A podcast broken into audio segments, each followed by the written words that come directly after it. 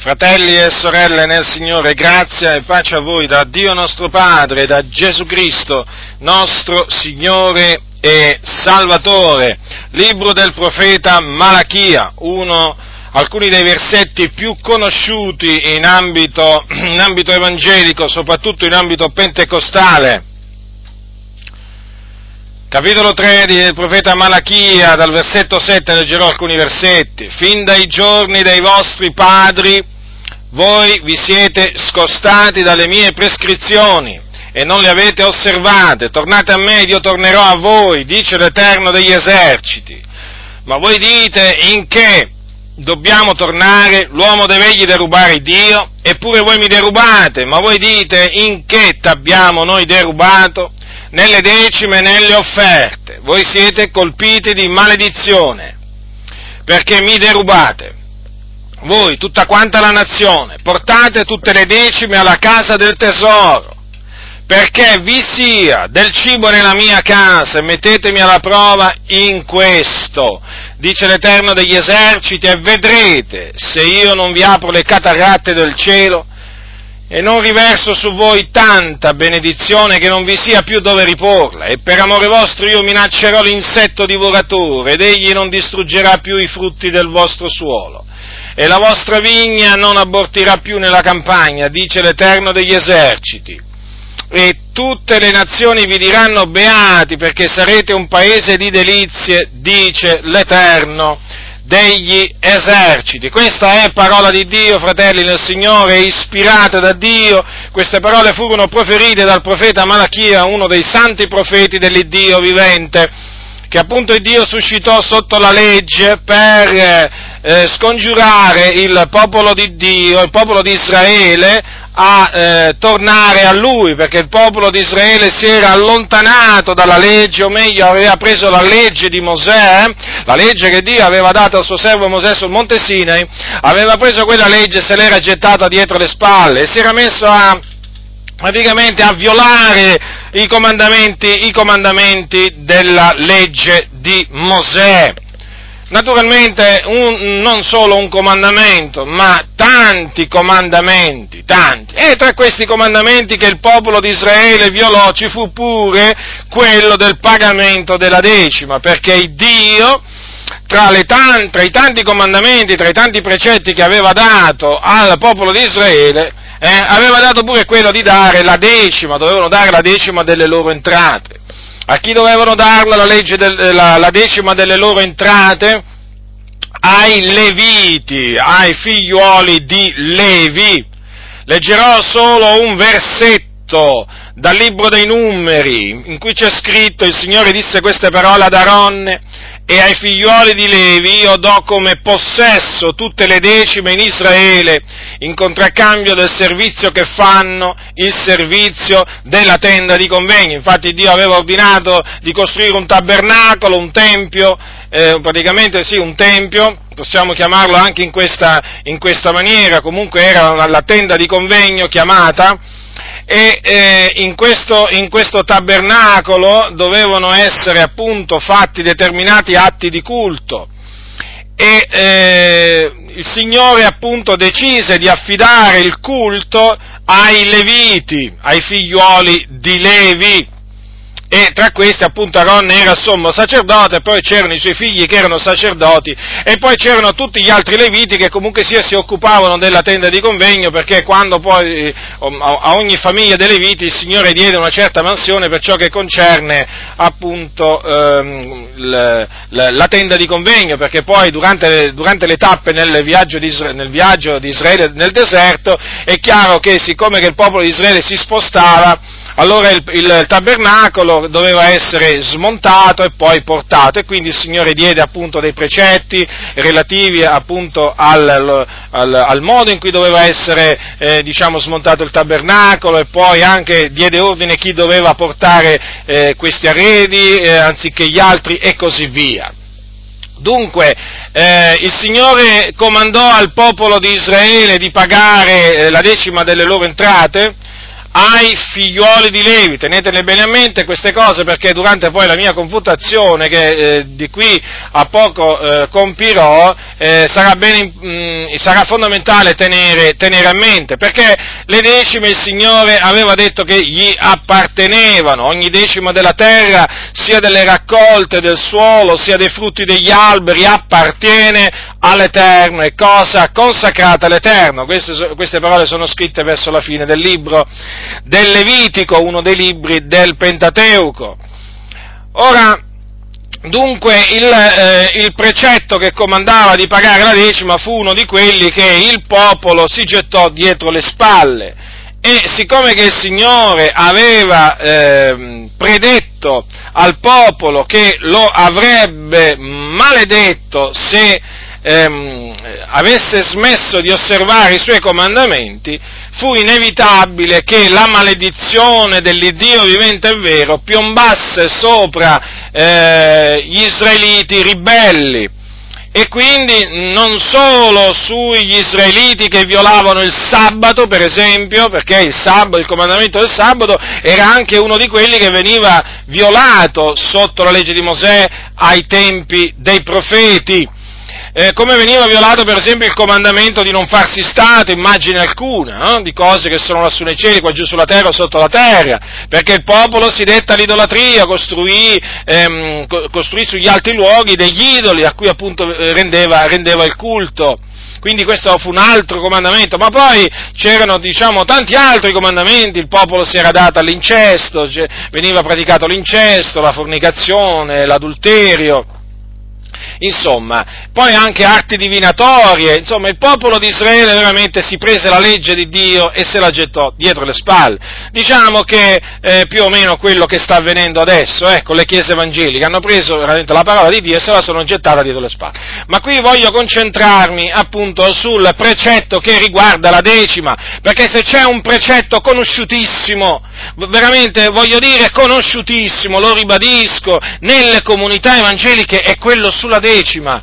Quasi tutti i pastori dal pulpito parlano della decima eh, definendola un precetto che il popolo di Dio oggi, sotto la grazia e quindi i discepoli di Cristo, devono ancora oggi osservare, altrimenti la maledizione di Dio gli piomberà addosso. E voi sapete cosa succede quando arriva la maledizione di Dio? Praticamente non c'è più la benedizione, scompare la benedizione perché appunto la benedizione ehm, eh, lascia il posto alla maledizione. Noi sappiamo che la maledizione dell'Eterno è nella casa dell'Empio e quindi ecco appunto che chi non paga la decima, secondo questi pastori evangelici, adesso sotto la grazia è sotto maledizione. Non può essere benedetto. Non è una persona benedetta, è una persona maledetta. C'ha il verme praticamente c'ha l'insetto divoratore che gli guasta tutta la vita, che gli rende la vita una vita pusillanime, miserabile, infelice fra tutti, perché non paga la decima, naturalmente non paga la decima a loro, è evidente questo, no? Chiaramente non porta i soldi, i suoi soldi, badate bene, solo i suoi soldi peraltro interessano, eh? La decima deve essere solo sotto forma di denaro, contante, contante, e vorrei dire anche squillante, eh? Perché appunto loro non accettano decime di altro genere, come appunto invece i sacerdoti leviti accettavano per ordine di Dio sotto, sotto la legge di Mosè, no, loro accettano solo denaro contante. Hm? E quindi chi non porta la decima mh, mm, nella casa dell'Eterno, perché loro praticamente il locale di culto lo chiamano casa dell'Eterno, eh, perché loro si rifanno alla legge, nel senso che sotto la legge c'era il Tempio, il Tempio e adesso sotto, sotto la grazia loro hanno costruito un altro Tempio, eh, che è il locale di culto, quella è la casa di Dio, dove, deve, dove devono essere portate tutte le decime. Ma ripeto, non la decima dell'insalata, la decima dei fagioli dell'orto, non la decima delle uova, non la decima dei pulcini, eh, non, no, no, no, no, assolutamente, eh, la, decima, la decima per esempio del, dell'albero di mele, per esempio, che, eh, che per esempio tu puoi avere dentro il giardino, o per esempio la decima del grano che ti frutta, che ti frutta, eh, diciamo, ti produce il terreno che c'hai, No, assolutamente, devi portare solo denaro a costoro, va bene? Mm. Allora se non, se non diciamo, paghi la decima, la maledizione di Dio ti colpirà in pieno, eh? Ti colpirà in pieno perché c'è l'insetto divoratore che veramente distruggerà la tua vita, la tua vita diventerà proprio una vita non degna di essere, di essere vissuta, farai veramente una vita miserabile, fratello, se non dà, se non porti la decima nella casa dell'Eterno, quindi qua ai miei piedi vuole dire il pastore, o meglio nelle mie tasche poi naturalmente ci pensa lui a amministrarla, chiaramente ha una tale sapienza, poi chiaramente immaginate un po' voi, questi che parlano in questa maniera, che sapienza possono avere, che sapienza possono avere, eh? e poi provate a immaginare dunque come amministrano appunto le decime che vengono portate, che vengono portate, io vorrei dire nella loro casa, non nella casa dell'Eterno. Allora, sì, perché in effetti poi i locali di culto oramai si può dire che, voglio dire, sono proprietà, eh, so, cioè praticamente ritengono che lì sia eh, questi pastori il posto dove possono fare quello che vogliono loro, eh? possono fare quello che vogliono, è come casa loro praticamente, eh? dove loro veramente fanno, disfano, dicono tutto il contrario di tutto, perché praticamente loro sono i padroni, no? si sentono i padroni, non dell'universo, perché lì è troppo, però certamente si sentono i padroni delle anime, si sentono padroni della situazione e si sentono anche padroni dei soldi del, delle anime. Hm? E allora praticamente voi immaginate un po' voi hm?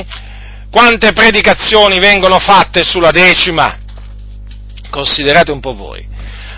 Considerate un po' voi. Io dopo che mi sono convertito non ho sentito parlare di tantissime cose scritte nel Nuovo Testamento, però della decima ho sentito subito parlare. Subito! Subito! Ci tengono naturalmente a fartelo subito presente perché la decima, vedete, è diventato una sorta del, um, vorrei definirlo così, il primo comandamento fra tutti, certo per costoro, è chiaro, no? per questi servi di Mammona, perché non sono altro che servi di Mammona, gente che serve il, il proprio ventre e non certamente l'Iddio vivente è vero, bene, questo comandamento della decima è, è il comandamento per eccellenza. Quando veramente entri in questi locali di culto sembra che veramente te lo vogliono scrivere in in fronte il comandamento della decima e, la, e con relativa minaccia, paga altrimenti sarai maledetto da Dio. Allora voi vi rendete conto che sentendo diciamo, queste predicazioni che prevedono la minaccia dell'Eterno contro quelli che non pagano la decima, eh, le anime appena convertite, che non conoscono le scritture, soprattutto loro, chiaramente impaurite, subito chiaramente si precipitano, no? Si precipitano a calcolare la decima del loro stipendio, naturalmente ricordatevi sempre questo, mai sul netto, eh, mai sul netto, ma sull'ordo ci tengono sempre naturalmente a, a specificarlo i servi di Mammona, eh? sempre sull'ordo, mai sul netto, perché altrimenti chiaramente se tu calcoli la decima sulla, diciamo, sulla tua pensione netta, sul tuo, sul tuo stipendio netto, è chiaro, loro intascano di meno, allora sull'ordo, sull'ordo. Poi un'altra cosa, se praticamente il calcolo praticamente, eh, il calcolo è un po' difficile, eh, perché poi magari rimani nel dubbio sui centesimi, arrotonda sempre naturalmente, eh, cercando sempre di dare di più, va bene? Ecco, certo, perché nel dubbio è chiaro, loro ti dicono sempre meglio che dai di più che di meno. Beh, è ovvio, no? Questo, ci mancherebbe altro. Persone così precise, ma persone veramente così precise no? nei calcoli matematici quando si tratta appunto del denaro, ma vuoi che non ti dicono appunto, appunto queste cose? Ti danno tutte le istruzioni possibili. Se tu, se tu li telefoni per la decima li trovi dappertutto, si fanno trovare pure, pure veramente dove tu non immagineresti mai, ci sono sempre. Se tu veramente sei di quelli che veramente eh, devi dare la decima, che dai la decima e così via, tu stai certo che il servo di Mammona chiamato pastore lo troverai sempre, un appuntamento con lui lo troverai sempre, a casa lo troverai sempre, a casa te lo assicuro troverai sempre, e poi comunque sia anche al cellulare lo troverai, non ti preoccupare perché i servi di Mammona, per coloro che pagano la decima, sono stradisponibili, stradisponibili, non solo disponibili, stradisponibili. E allora chiaramente provate a immaginare voi la paura, il terrore che regna in queste comunità. Io provo a immaginare, io provo a immaginare una, una sorella mm, di 70, 80 anni, eh, che magari non sa leggere, non sa scrivere, che prende una la pensione minima, così è chiamata, e che sente il suo pastore cominciare a dire, fratelli, se non pagate la decima, Dio maledirà la vostra vita. Questa naturalmente sarà presa dal terrore, non solo lei naturalmente, e cercherà di farsi aiutare perché non sa fare i calcoli la sorella, si lascerà aiutare magari dal figlio, dal nipote, fammi calcoli qua perché sennò Dio mi maledice, maledirà la mia vita. Sono presi dal terrore, fratelli, sorelle, savi, ignoranti, non importa chi sono, ma c'è il terrore, regna il terrore della maledizione di Dio contro quelli che non pagano la decima. E allora la domanda, la domanda è questa, mm, anche io all'inizio peraltro mi ero lasciato pigliare da questo terrore, quando mi sono convertito ho sentito parlare della decima, ho detto qui veramente la devo dare subito, perché sennò Dio mi maledice. Eh, fui preso da paura, fui preso dal timore di Dio, Usiamo, uso questa espressione perché a quel tempo pensavo che fosse il timore di Dio quello, no?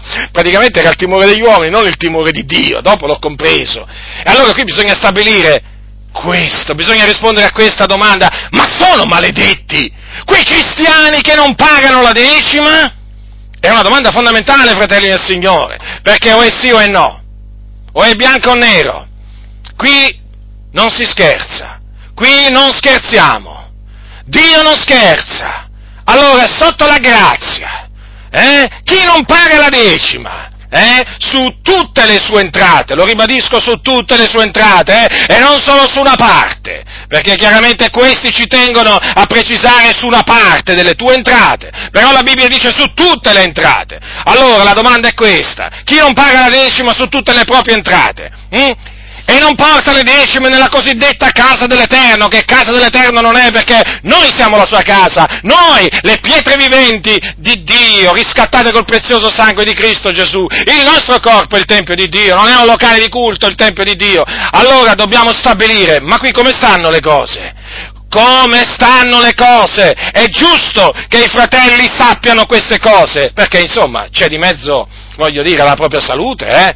voglio dire, c'è, c'è, di mezzo la propria salvezza, vorrei dire, perché qui si arriva alla maledizione dell'Eterno, dove andiamo a finire qua? Dove andiamo a finire con la maledizione di Dio qui? Allora qui, fratelli, è indispensabile eh, rispondere a questa domanda e io lo farò con l'aiuto della Sacra Scrittura. Ma sono maledetti? Sono veramente maledetti quei cristiani che non pagano la decima? su tutte le loro entrate, andiamo quindi alla Sacra Scrittura per vedere cosa dice la Sacra Scrittura. Mm? Naturalmente del Nuovo Testamento, è evidente questo, no? Perché noi siamo, noi siamo sotto il nuovo patto, noi non siamo sotto l'antico patto. Forse alcuni questo se lo sono dimenticati, nel caso della decima, ma vorrei ricordare a costoro eh, che noi siamo sotto un patto nuovo, un patto migliore, che Dio ha fatto con noi, che non è come quello antico, che prevedeva il pagamento della decima, ma è un nuovo patto che ha anch'esso dei precetti ben precisi. E quindi è evidente che noi siamo interessati a conoscere tutti i precetti di questo nuovo patto. Noi vogliamo sapere, dicono i fratelli, vogliamo sapere i precetti. E tutti quanti li vogliamo sapere, eh, del nuovo patto, per sapere se tra questi precetti eh, che formano il nuovo patto che Dio ha fatto con noi, che siamo l'Israele di Dio, c'è anche la decima, perché se c'è anche la decima, qua veramente dobbiamo tutti, dobbiamo tutti conformarci al comandamento della decima, così come trascritto nella legge di Mosè. Eh? Non come lo dicono costoro, sì, come lo presentano loro, mica è come è scritto nella legge di Mosè. Potrei farvi uno studio proprio a parte proprio sulla decima, come è prescritta la legge di Mosè, e vi rendereste conto che loro che parlano della decima non sanno nemmeno loro di che cosa parlano. Hm? Nemmeno loro sanno di che cosa parlano, perché è evidente, a loro la decima interessa, solo la parola interessa a loro, solo la parola, eh? per intascare soldi. Eh? Perché a loro, io vi posso assicurare una cosa, se siete benedetti o maledetti non gli importa proprio niente. Anzi, vi dico una cosa, non, non, gli importa proprio niente neppure se andate all'inferno. Pensate un po' voi cosa vi dico. Ma pensate un po' voi a questi cosa gli interessa. Se Dio ti benedice, se Dio ti maledice, eh? Cioè, non gli interessa predicare quello che dice la parola di Dio ai peccatori. Eh? Dio dice di predicare il ravvedimento ai peccatori, loro non lo predicano, gli vanno a dire Gesù ti ama. Eh? Ma voglio dire, è la predicazione questa che si deve rivolgere a uno sulla strada che va all'inferno? Eh? A uno su cui pesa l'ira di Dio? No, è evidente. Non parlano dell'inferno per non spaventare i peccatori, invece Gesù ne parlava. Eh? Hanno tolto il fuoco dall'inferno. Pure questo hanno fatto. Cioè, ditemi voi, cosa gli interessa a questi eh? Se le persone vanno in perdizione quando non fanno niente per strapparli dal fuoco eterno, non fanno niente per avvertirli, cosa gli interessa quindi se i credenti, eh? se, se, i credenti hanno la maledizione di Dio, diciamo, sulla loro testa? Non interessa proprio niente. Quello è un pretesto che loro prendono, chiaramente, dato che il precetto della decima comprende pure la maledizione per chi non la dà, chiaro, loro la devono, la devono citare, ma vi posso assicurare, vi posso assicurare che loro non vogliono che voi siate benedetti, ve lo posso assicurare. Ve lo posso assicurare, benedetti spiritualmente. A loro, loro non vogliono che voi, diciamo, progrediate spiritualmente, a loro non vogliono che voi maturiate spiritualmente, loro vogliono semmai che voi rimaniate carnali spiritualmente parlando, eh? E che arricchiate, che, vi, che, che venga, che sorga in voi il desiderio di arricchire, perché se vi sviate dalla fede non gli interessa proprio niente a questi qua, anzi più soldi fai e meglio è, così la decima aumenta. Ecco che cosa in fondo in fondo interessa a queste persone, a questi pastori corrotti, servi di Mammona, il vostro denaro. Avete compreso? Spero di essere stato chiaro. Sono fiducioso che Dio vi darà intendimento, fratelli, perché è ora di smascherare, di togliere la maschera a questi impostori, a questi servi di Mammona, che per tanto tempo veramente hanno fatto tutto quello che volevano, hanno detto tutto quello che volevano dal pulpito. Basta! Noi diciamo basta! Eh? Alle ciance, alle menzogne, alle furberie, alle cose vergognose e scandalose che si sentono da dietro il pulpito. E allora andiamo alla Sacra Scrittura, andiamo a quello che sta scritto, perché vale sempre il principio come leggi che sta scritto. Allora cominciamo col dire che noi cristiani, noi che abbiamo creduto in Cristo Gesù, siamo benedetti. Eh? Dal momento in cui abbia, ci siamo ravveduti, abbiamo creduto nel Signore Gesù Cristo, noi siamo diventati benedetti assieme al patriarca Abramo, padre di noi tutti, perché la Bibbia dice così, coloro che hanno la fede sono benedetti col credente Abramo. Quando fu benedetto Abramo? Domanda, quando fu benedetto Abramo? Quando credette nell'Eterno? Abramo credette e ciò gli fu messo in conto di giustizia, cioè la sua fede gli fu messa in conto di giustizia, il che significa fu giustificato davanti a Dio per grazia di Dio mediante la sua fede e lui fu benedetto, perché benedetti sono coloro le cui iniquità sono perdonate e i cui peccati sono loro rimessi. E dunque Abramo fu benedetto. Mm? Abramo quando credette, non quando diede la decima, che peraltro a quel tempo ancora non, un, non era un precetto di Dio, perché lui la dette volontariamente a Dio, essendo che ancora non era stata rivelata la legge, non era stata ancora data, quindi non era un comandamento peraltro, non c'è nessun passo nel libro della Genesi dove si dice che il pagare la decima era un comandamento, la circoncisione sì, già dal tempo di Abramo il Signore la prescrisse come ordine, però la decima no, è perché qualcuno dirà ma Abramo diede la decima, certo, ma non fu benedetto da Dio perché diede la decima, badate bene, ma fu benedetto da Dio perché credette, quando credette. Certo, non è che fece una cosa cattiva quando lo dette la decima, non fraintendetemi, ma quello che voglio dire è che la benedizione di Dio venne su Abramo per fede quando lui credette e certamente non per opere quando lui appunto diede la decima diede il meglio della preda. Perché voi, lo, voi, voi, sapete che c'è scritto questo, no? Di Abramo, loro lo fanno sempre notare, praticamente cosa c'è scritto? Che Abramo gli diede la decima ad ogni cosa, chi la diede a Melchisedec, re di Salem, quando vi ricordate Abramo tornava appunto dalla sconfitta, dalla sconfitta dei re. Ora, questo è un punto fondamentale, fratelli del Signore, affinché comprendiate eh, affinché comprendiate che voi siete benedetti. Voi siete i benedetti dell'Iddio vivente e vero. Lui vi ha impartito la sua benedizione. E dunque, e dunque, cosa c'è scritto? Cosa c'è scritto, fratelli nel Signore, nel, nell'epistola di Paolo agli Efesini? Benedetto sia l'Iddio e Padre del nostro Signore Gesù Cristo, il quale ci ha benedetti d'ogni benedizione spirituale nei luoghi celesti in Cristo, siccome in Lui ci ha eletti prima della fondazione del mondo, affinché fossimo santi ed irreprensibili dinanzi a Lui nell'amore, avendoci predestinati ad essere adottati per mezzo di Gesù Cristo come Suoi figlioli, secondo il beneplacito della Sua volontà, l'odio della gloria e della Sua grazia, la quale Egli ci ha allargito nell'amato Suo. Quindi questa parola di di Paolo, queste ulteriori parole di Paolo confermano che la benedizione di Dio è stata riversata su di noi.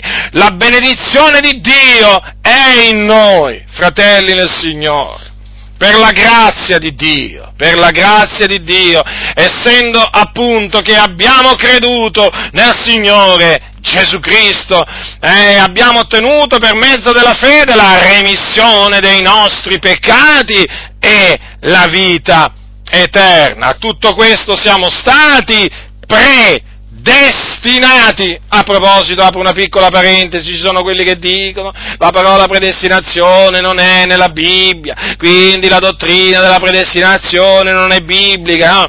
È come dire nella Bibbia non c'è scritta la parola immortalità dell'anima e quindi la dottrina dell'immortalità dell'anima non è biblica. Stesso, le stessi discorsi che fanno gli avventisti, i testimoni di Geova, quando gli dici noi crediamo nell'immortalità dell'anima, dimmi dove sta scritto nella Bibbia immortalità dell'anima. E noi gli diciamo non sta scritto mica così, però c'è il concetto, no? Espresso dell'immortalità dell'anima, eh? ma si potrebbero moltiplicare gli esempi quelli che parlano in questa maniera, sono come gli antitrinitariani. Dove è scritto nella Bibbia Trinità? Dove sta scritto nella Bibbia Trinità? Ma Trinità è un termine, diciamo, antico, coniato da un certo Tertulliano di Cartagine, hm, nel secondo secolo d.C. circa, diciamo in quel tempo, no?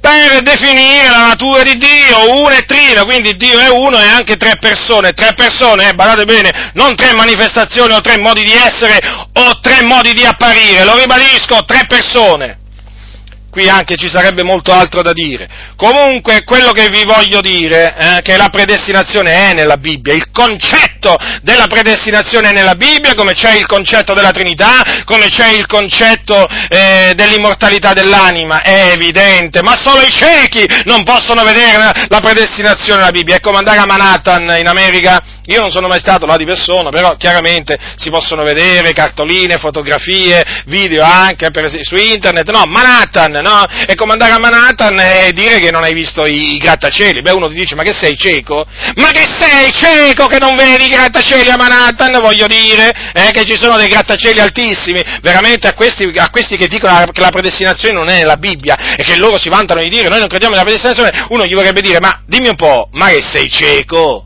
Ma sei cieco!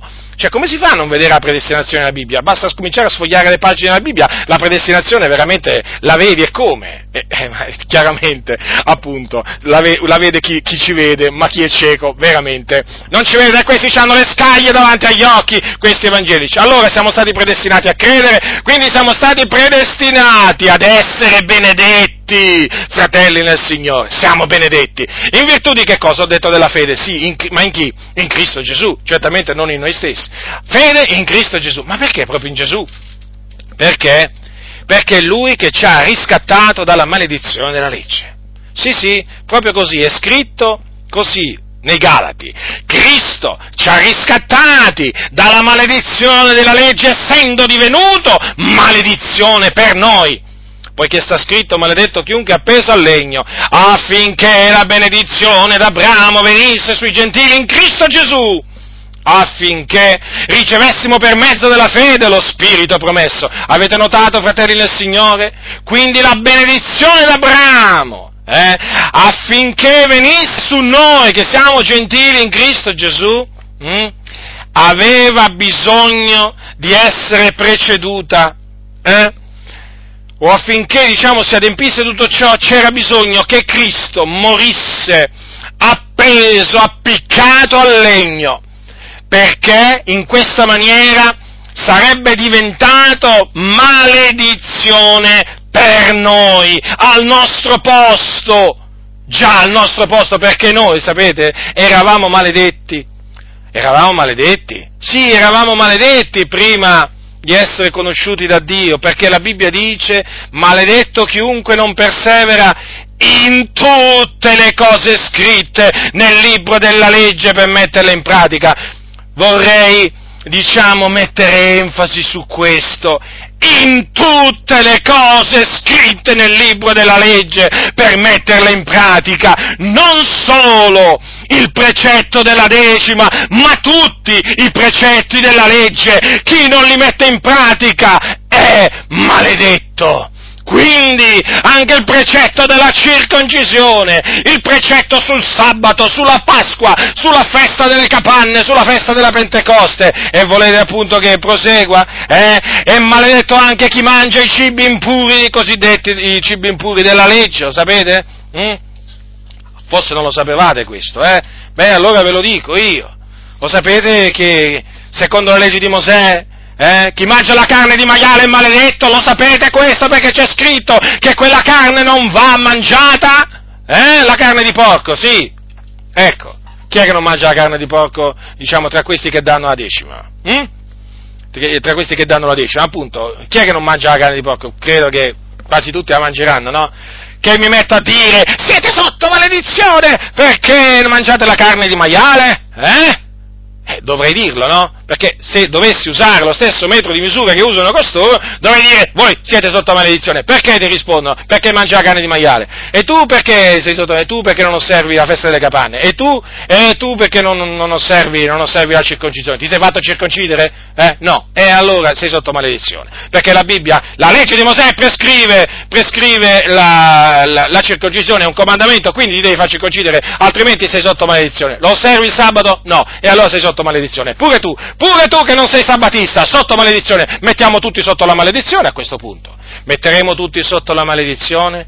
Così non sia. Così non sia! Cristo Gesù ci ha riscattato dalla maledizione della legge, anche da quella maledizione che era prevista per quelli che non osservavano, appunto, la legge sulla decima perché noi chiaramente, fermo restando che questi, quelli erano precetti che Dio diede, eh, ma dobbiamo stare attenti quando parliamo della legge, perché la legge è utile, la legge la legge chiaramente è buona ed è utile, ma se uno la usa legittimamente, dobbiamo farne un uso legittimo, non illegittimo, come invece ne fanno costoro, e non solo costoro, anche quelli che impongono l'osservanza del sabato, anche quelli che dicono che non dobbiamo mangiare la legge di Mosè, pure loro la stessa cosa, eh, che non dobbiamo mangiare il, i, cibi, i, cibi, impuri, no? Per esempio gli avventisti, no? Li conoscete gli avventisti? Ecco, ehm, praticamente sono una setta, eh, che dicono tu non devi mangiare la carne di maiale, male, Dio l'ha vietata, e naturalmente si dimenticano tutto il resto, perché praticamente c'era la maledizione pure per quello, no?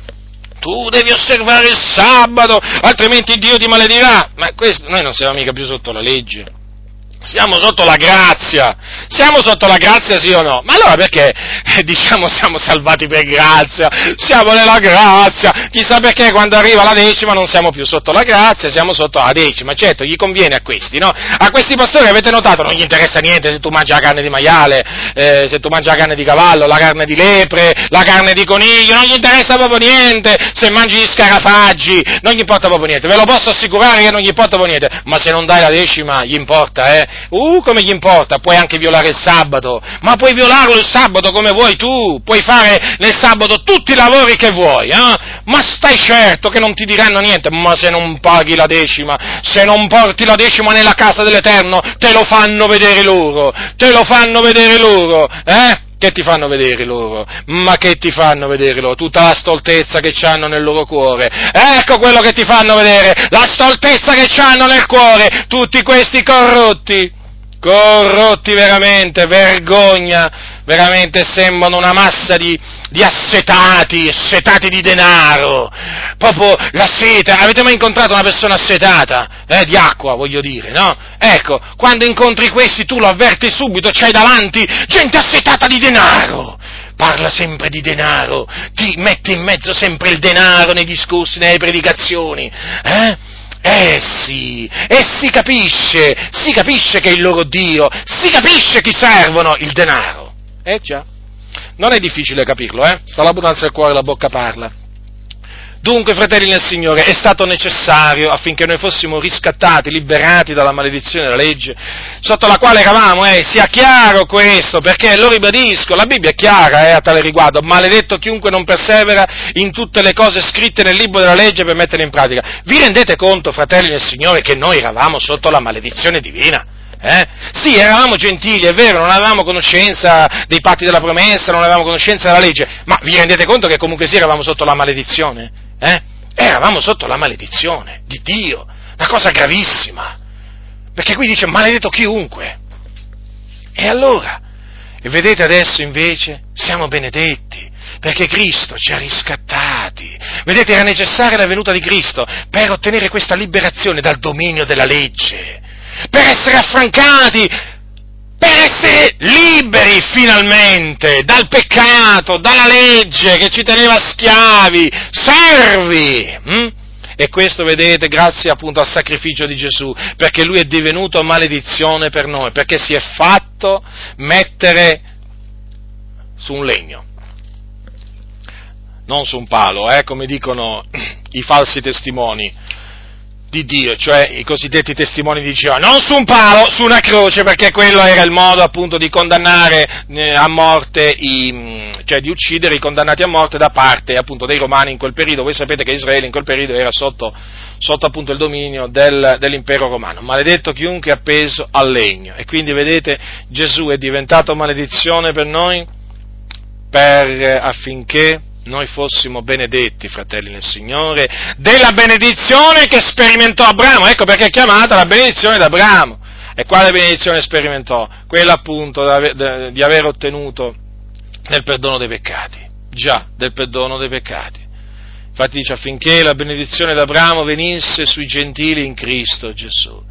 E dunque, fratelli, e dunque, se noi oggi siamo benedetti, benedetti da Dio, perché Cristo ci ha riscattati dalla maledizione della legge.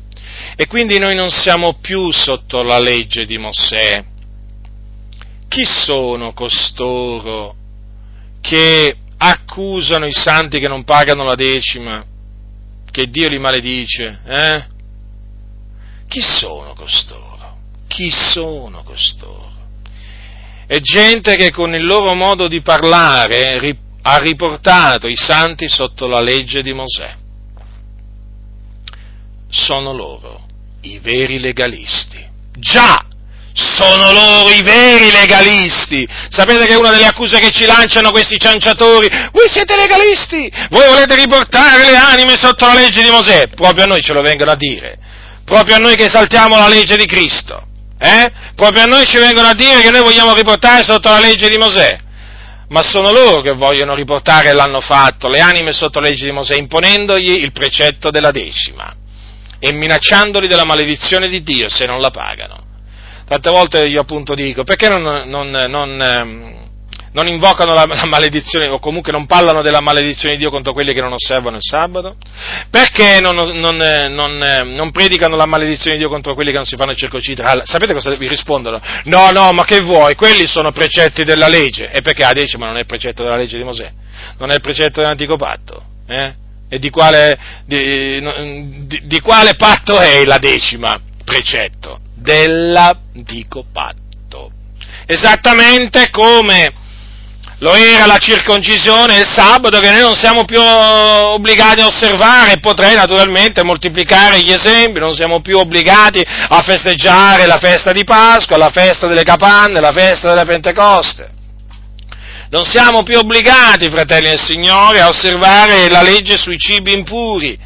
Perché? Perché in Cristo ogni cosa, appunto, ogni cosa è stata purgata, purificata e quindi c'è legge di mangiare di tutto con rendimento di grazie. Mm? Eccetto naturalmente cose sacrificate agli idoli, eccetto il sangue. È chiaro che, è chiaro che eh, queste co- da queste cose ci dobbiamo astenere, no? perché voi sapete che fu deciso in un'assemblea a Gerusalemme che noi ci dobbiamo astenere dalle cose sacrificate agli idoli, dal sangue e dalle cose soffocate. È chiaro, da queste cose ci dobbiamo astenere. Quindi, vedete, è importante, è importante sapere no? qual è la nostra posizione davanti a Dio. Noi siamo benedetti. Allora, benedetti da Dio. Allora, in Cristo Gesù. Allora, vi stavo dicendo, la decima non è forse anch'esso eh, il precetto della decima un precetto della legge di Mosè? Ma certo che lo è. Allora, naturalmente qualcuno dirà, ma non lo è della legge di Cristo la decima precetto? No, fratello, no, sorella. Se ti è stato detto questo, ti hanno ingannato. Ti hanno ingannato, ti hanno imbrogliato. Hm? Ti hanno veramente fatto credere una cosa per un'altra. Ma sei sicuro, fratello, di quello che dici? Sì, sono sicuro.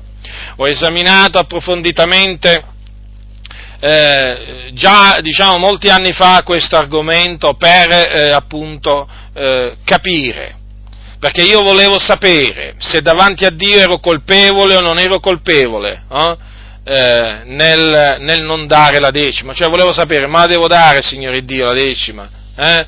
o non la devo dare la decima, perché qui io ci tenevo a non essere maledetto da Dio, e studiando le scritture, appunto, studiando le scritture nella loro totalità, è chiaro che si giunge alla conclusione, non si può fare altrimenti, che la decima sotto la grazia non va ordinata ai santi di pagare.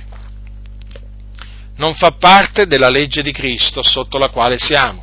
Perché, vedete, noi siamo sotto la legge di Cristo, eh? Adesso, non sotto la legge di Mosè non dimenticatevelo questo mai, fratelli, perché sapete ci sono quelli che ve lo vogliono far dimenticare, io invece ve lo voglio ricordare. Paolo diceva, con quelli che sono senza legge mi sono fatto come se fossi senza legge, benché io non sia senza legge riguardo a Dio, ma sotto la legge di Cristo. Avete notato Paolo, ebreo di nascita, convertito a Cristo, non dice che era sotto la legge di Mosè, eh? Che peraltro lui conosceva bene, ma era sotto la legge di Cristo, oppure noi siamo sotto la legge di Cristo. Allora tu, tu, tu, tu, mi domanderai, ma sei sicuro che la decima non è appunto nella legge di Cristo, quindi che non fa parte dei comandamenti che Cristo ha dato, eh, voglio dire, sia mentre era diciamo, su questa terra che poi anche dopo essere stato assunto in cielo eh, quando, ha, quando ha dato dei comandamenti tramite gli apostoli? Te lo posso assicurare, fratello o sorella nel Signore.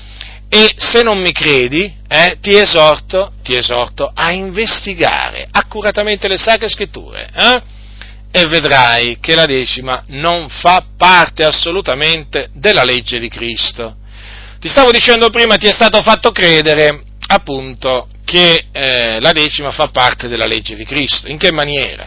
Ti hanno preso due, due passi della Bibbia, eh, dove nel Nuovo Testamento viene citato la parola decima. Eh?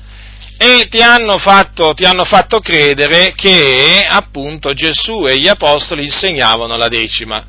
Ma da un attento esame appunto de, diciamo, eh, di queste scritture, proprio è evidente che non c'è assolutamente il comandamento di pagare la decima, come costoro pensano appunto eh, come costoro pensano. Infatti Gesù, loro dicono Gesù insegnava la decima, beh io, io sfido chiunque, proprio io sfido, in questo caso sì, voglio sfidare veramente chiunque a dimostrarmi che Gesù ha insegnato la decima. Attenzione, quando dico eh, sfido chiunque a dimostrarmi che Gesù ha insegnato la decima, voglio dire questo Sfido chiunque a dimostrarmi, a trovarmi nel Nuovo Testamento un passo, ma mi basta solo uno, eh, fratelli del Signore, mi basta solo un passo, in cui viene detto che Gesù esortava a dare, esortava i suoi discepoli a dare la decima a Lui, a Lui, Gesù di Nazareth,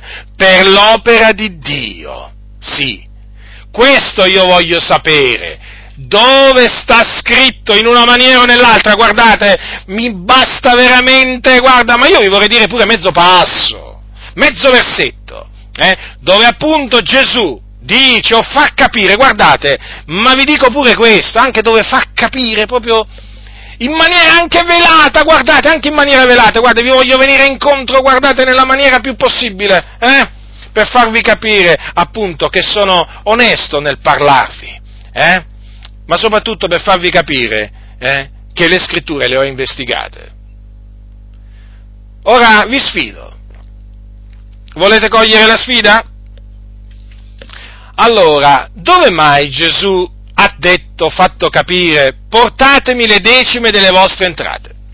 per l'opera di Dio, per l'opera dell'evangelizzazione, per il mio sostentamento, eh, per quello, diciamo, dei miei dodici apostoli, diciamo una cosa del genere.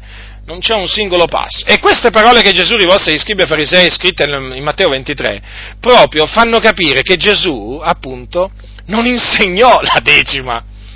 Gesù semplicemente confermò la decima, ma come era scritta nella legge di Mosè praticamente confermò che i giudei dovevano dare la decima delle loro entrate a chi? Ai sacerdoti leviti, in contraccambio del servizio che svolgevano nel Tempio.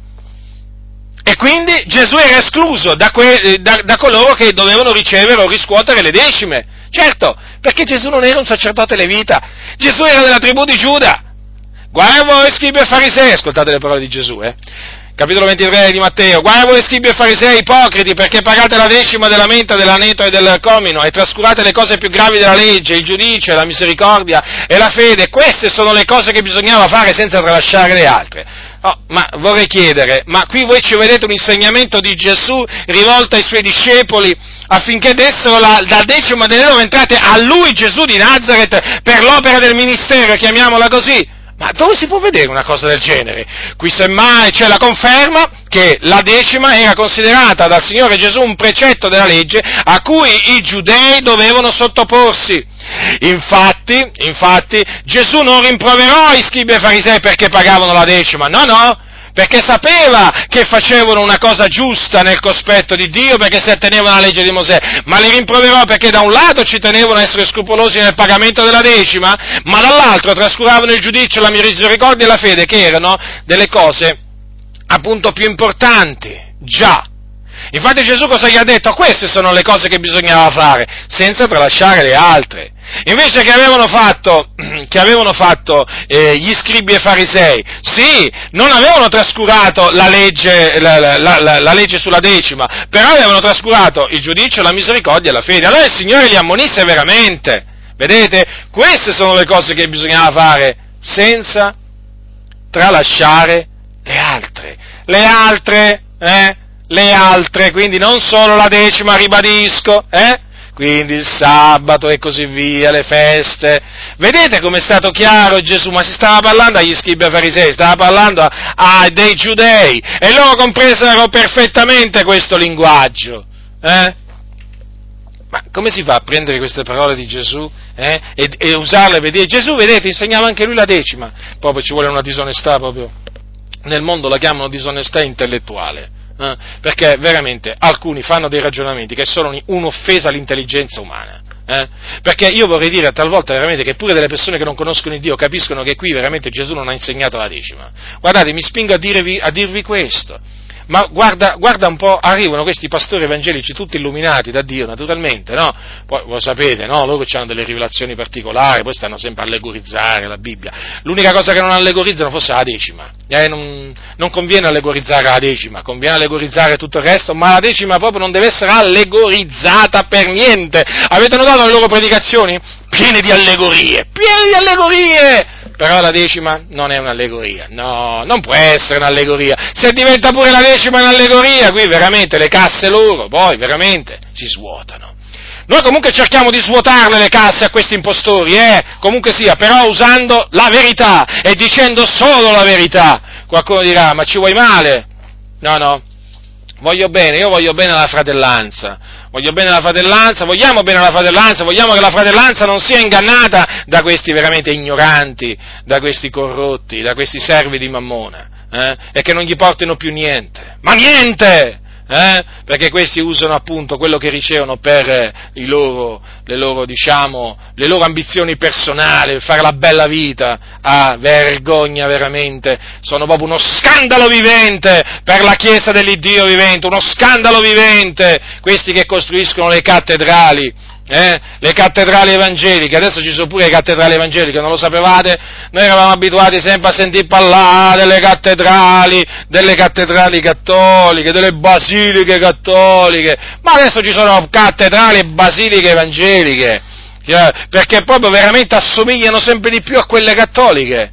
Avete capito? Luoghi di culto, templi, templi, loro li chiamano templi, che praticamente hanno anche la forma praticamente dei templi pagani dell'antica Grecia, perché loro si stanno paganizzando, loro si stanno conformando alle religioni misteriche antiche, eh? allora devono dare, devono dare alla, alla, alla, al loro locale di culto la forma di un tempio e non si rendono conto che gli stanno dando la forma di un tempio pagano, pure, pure quello, poi lo chiamano casa di Dio, pensate un po' voi, pensate un po' voi cosa stanno facendo questi, ma d'altronde d'altronde loro devono apparire grandi eh, nella città, nel paese, quindi è chiaro, mica possono avere un locale semplice, no, no, no, ma quale locale semplice? La semplicità questi non sanno cos'è, l'umiltà meno che meno, semplicità, ma no, ma non esistono, non esistono queste cose nella, nella loro vita, queste sono le cose che bisognava fare senza tralasciare le altre, vedete dunque fratelli, qui Gesù non ha insegnato la decima ai suoi discepoli, non lo poteva fare, non lo poteva fare, fratelli, perché se Gesù avesse appunto insegnato la decima ai suoi discepoli avrebbe violato la legge di Mosè, si sarebbe eh, dichiarato,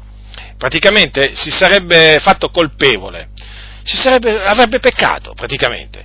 E guardate che lo avrebbero convinto di peccato i suoi oppositori, subito, eh? Ci voleva poco, eh? Ci voleva, guardate, ci voleva pochissimo. Bastava un fariseo, no? Bastava un, guarda, guarda, l'ultimo dei farisei gli avrebbe detto, Gesù, eh? O maestro come lo chiamavano taluni, no? Ma che ti sei messo a fare? Tu sei della tribù di Giuda. Non hai niente a che, a che spartire con, con, la tribù di Levi, gli avrebbero detto. Eh? Come ti permetti di infrangere la legge eh, di Mosè, riscuotendo le decime eh, che solo i sacerdoti leviti possono riscuotere? Lo avrebbero convinto di peccato, ma non c'era nessuno che poteva convincere Gesù di peccato, perché Gesù si attenne alla legge di Mosè. Ecco, vedete, queste sono le cose che questi cianciatori non vi diranno mai. Anche se le sanno, non ve le diranno mai. Eh? Poi naturalmente si premureranno a dire no, non ascoltare quello, no, perché quello ti mette confusione nella mente. No, la confusione la mettono loro nella mente, non la metto io. Perché la parola di Dio è verità, eh? E la verità non mette confusione. È la menzogna che mette confusione. Allora, avete visto qua? Gesù non ha insegnato a decima, allora qualcuno adesso arriva agli apostoli, no? Allora dice sì, sì, però, però gli apostoli, gli apostoli l'hanno insegnata la decima, è come se Paolo l'ha insegnata, e anche qui vorrei proprio veramente sfidare chiunque, eh? ma veramente, ma dove, dove? Io ho studiato la vita di Paolo, eh? le sue opere, i suoi insegnamenti, hm? Approfonditamente, devo dire, Dio è testimone di quello che dico, ma io a decima che lui le insegnasse ai gentili proprio non l'ho mai vista, non l'ho mai trovata. Guardate, eh, sapete quale passo usano? costoro, ah, il passo che Paolo, eh, diciamo, dice ai Corinzi, quando dice così, no? Quando dice così, non sapete voi che quelli quali fanno il servigio sacro mangiano di quello che è offerto nel Tempio e che coloro i quali attendono all'altare hanno parte all'altare? Così ancora il Signore ha ordinato che coloro i quali annunziano l'Evangelo vivano dell'Evangelo. Perché qui ci sta la decima. Perché qui con queste parole Paolo ha insegnato la decima, ha ordinato la decima ai santi di Corinto, pena la maledizione di Dio. Ma quando mai? Ma dove? Ma bisogna essere ciechi per vedere la decima in queste, in queste parole. O meglio, il precetto della decima imposto ai santi. Qui l'Apostolo Paolo sta parlando della, liber, diciamo, della libertà in Cristo che ha un apostolo, un ministro dell'Evangelo, eh, il quale è degno appunto eh, di vivere dell'Evangelo, o meglio, ha il diritto di, di non lavorare per, eh, per, darsi appieno appunto alla predicazione, all'insegnamento della parola di Dio. È un suo diritto, un diritto che ha nel Signore. E quindi è chiaramente, essendo che lui ha questo diritto, ci sono quelli che hanno il dovere di sostenerlo, il ministro dell'Evangelo. E quindi, in questo caso, il ministro dell'Evangelo usa il suo diritto nell'Evangelo, perché è un diritto che lui ha nell'Evangelo, perché il Signore ha ordinato che coloro i quali annunziano predicano l'Evangelo vivano dell'Evangelo. Allora Paolo chiaramente cosa ha voluto dire? Che questo principio c'era anche sotto la legge di Mosè. Nel tabernacolo, nel tempio. Perché? Perché i sacerdoti che facevano il servigio sacro mangiavano di quello che veniva offerto nel tempio. E badate che nel tempio non venivano offerte solo le decime, ma anche le primizie, anche le offerte. Eh? E che coloro i quali attendevano all'altare avevano parte all'altare, infatti il Signore aveva prescritto per i sacerdoti una parte di quello che veniva offerto sull'altare era per loro perché se ne dovevano cibare. Ecco, il principio, no? Il principio appunto che coloro che fanno il servigio sacro nella casa di Dio, in questo caso però intendendo per casa di Dio il popolo di Dio, in mezzo al popolo di Dio, che quindi servono il popolo di Dio, hanno il diritto di vivere dell'Evangelo, il che peraltro esclude che appunto qui Paolo eh, possa parlare della decima, perché? Perché è chiamato diritto nell'Evangelo, non è diritto nella legge di Mosè, infatti Paolo dice il Signore ha ordinato che coloro i quali annunciano l'Evangelo vivano dell'Evangelo, non della legge di Mosè e quindi delle decime, ma dell'Evangelo, e l'Evangelo è il messaggio che Cristo ci è venuto a portare, no? Che cosa dice l'Evangelo? Il messaggio di Cristo? Date e vi sarà dato. Queste sono le parole di Gesù. Dio, quest'altro sono di Paolo. Dia ciascuno secondo che ha deliberato in cuor suo. Eh?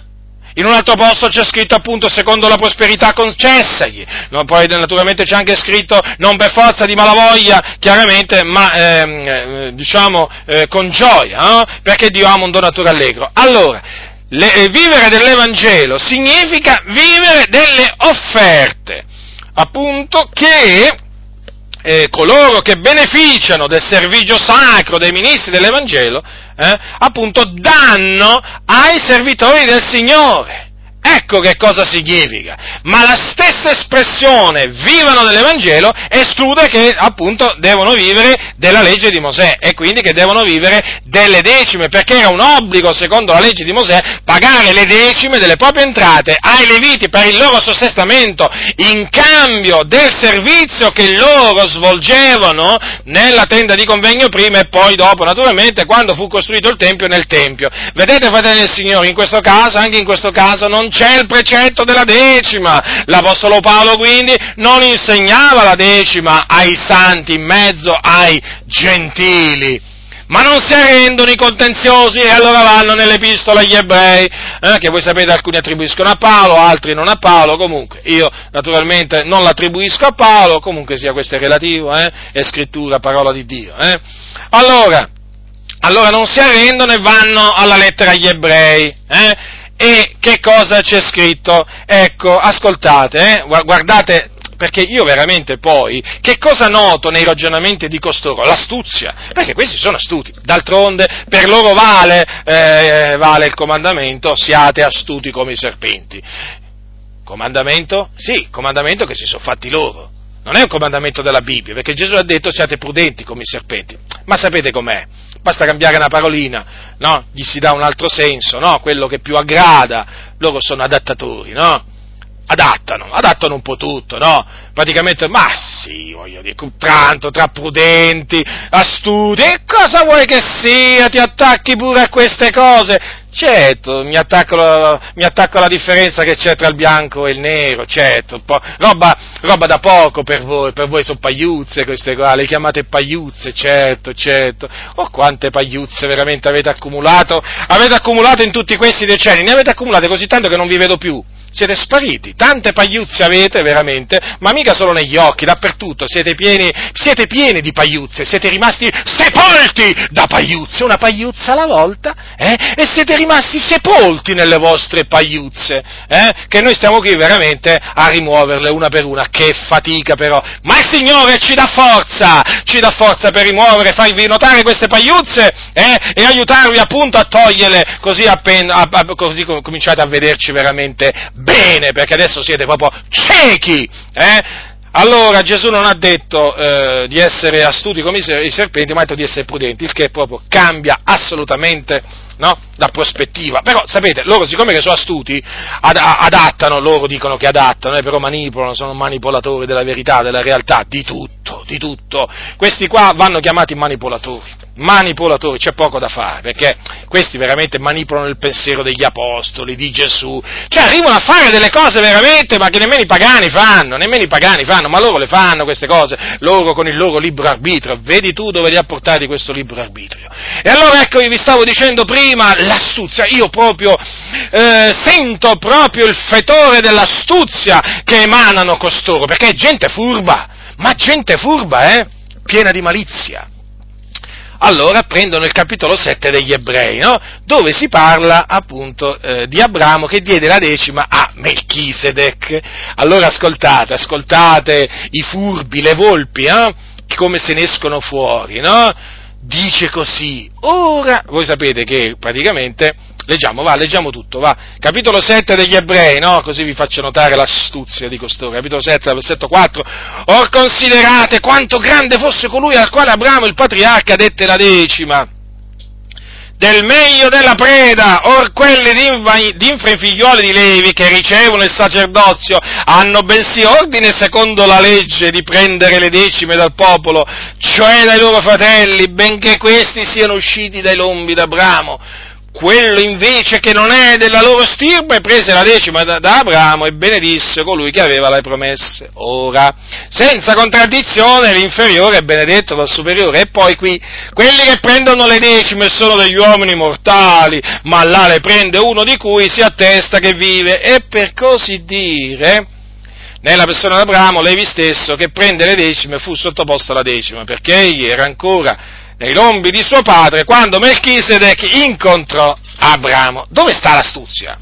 Costoro dicono, vedi, qua c'è scritto che qui quelli che prendono le decime sono degli uomini mortali, ma là le prende uno di cui si attesta che vive. E chi sono sti uomini mortali? Dicono loro, costoro, se non i pastori delle chiese evangeliche. Ah sì? Ah, questi sono uomini, sì, che siano uomini mortali, è chiaro, no? È evidente, no? Siamo tutti mortali, voglio dire, qui non è che siamo immortali, eh? Però, voglio dire, sono loro gli uomini mortali di cui parla qui lo scrittore agli ebrei? Ma siete proprio sicuri? Eh? Diranno di sì loro. Beh, allora io chiaramente sta sicurezza eh, la distruggo. Perché è una falsa sicurezza.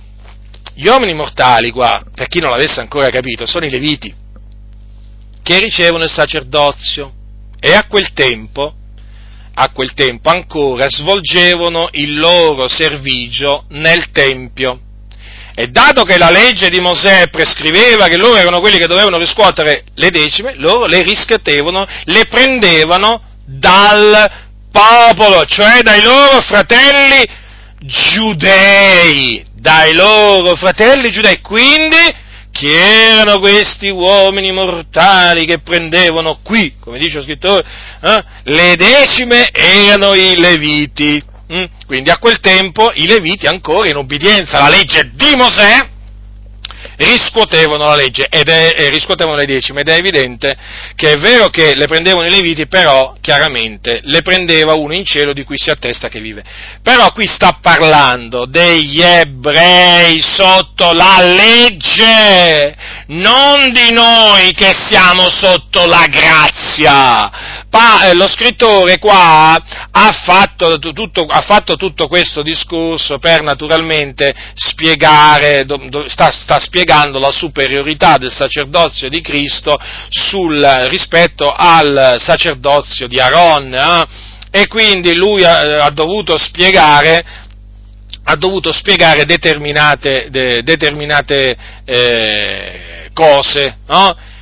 il fatto appunto che Levi stesso che eh, riceveva, eh, riceveva, le decime ha dovuto poi eh, pag- diciamo, ehm, nella persona di Abramo, praticamente quando ancora era nei lombi di Abramo, ha pagato la decima a Melchizedek. Allora, siccome che il sacerdozio di Cristo è secondo il, sacer- eh, il sacerdozio di Cristo è secondo l'ordine di Melchizedek e non quello secondo eh, di Aaron, è evidente, è evidente che qui lui ha voluto mettere in evidenza la superiorità di Melchizedek rispetto a Aaron, perché Aaron faceva parte della tribù di Levi. Quindi se Levi stesso, che ancora, a quel tempo, no, quando Abramo diede la decima ancora, non, era, eh, non esisteva, praticamente Abramo dette la decima a Melchisedec, quindi in Abramo Levi che prendeva le decime fu sottoposto alla decima. Allora, vedete, considerate quanto fosse grande colui che ricevette la decima da Abramo, quindi in questo caso Melchisedec. Tutto qua, ecco perché poi ha fatto tutto questo discorso sugli ebrei, sui sacerdoti, i leviti che prendevano che prendevano le decime qua, uomini mortali e così via.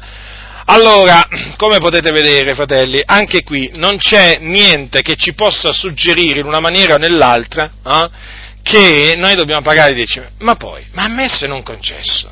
Eh? Ma voglio dire che fosse come dicono costoro, ma noi dovremmo averli sì o no sti leviti? Ma dovremmo averli questi leviti a cui dare le decime, eh? È certo che dovremmo averli, perché se no a chi, a chi le paghiamo le decime? Qui noi dobbiamo avere i leviti. Eh, se non ci sono leviti non possiamo dargli la decima. A chi diamo la decima? Ai pastori gentili? Di fra i gentili? No. Dovremmo darla a dei leviti. Allora chiedete al pastore della vostra comunità che insegna la decima. Sei un levita tu? Eh? Poi, dove svolgi il tuo servizio? Eh? Il Tempio a Gerusalemme? Il tabernacolo? Che fai tu? Che fai per il Signore? Offri sacrifici? Che cosa fai? Fammi capire, eh? Quindi non è un levita. Ma poi, oltretutto, tu dovresti essere un ebreo. Un ebreo di nascita! Certo, per pagare la decima ai leviti. Vedete, fratelli, quante cose non, non ci sono? Non ci sono! Non ci sono tutte queste, eh, tutte queste, condizioni per pagare la decima ai pastori, chiamiamoli, chiamiamoli così, di, di fra i gentili. Non c'è.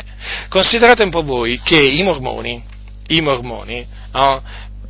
questi proprio, quanta d'astuzia, non è che sono inferiori a, a certi evangelici, comunque, i mormoni, ma più che i mormoni, praticamente i capi dei mormoni, in particolare Joseph Smith, il falso profeta che ha fondato la setta dei mormoni, praticamente, siccome che tra i mormoni la decima proprio un precetto, eh, ma un precetto eh, molto, a cui ci tengono moltissimo, sapete cosa hanno fatto i mormoni?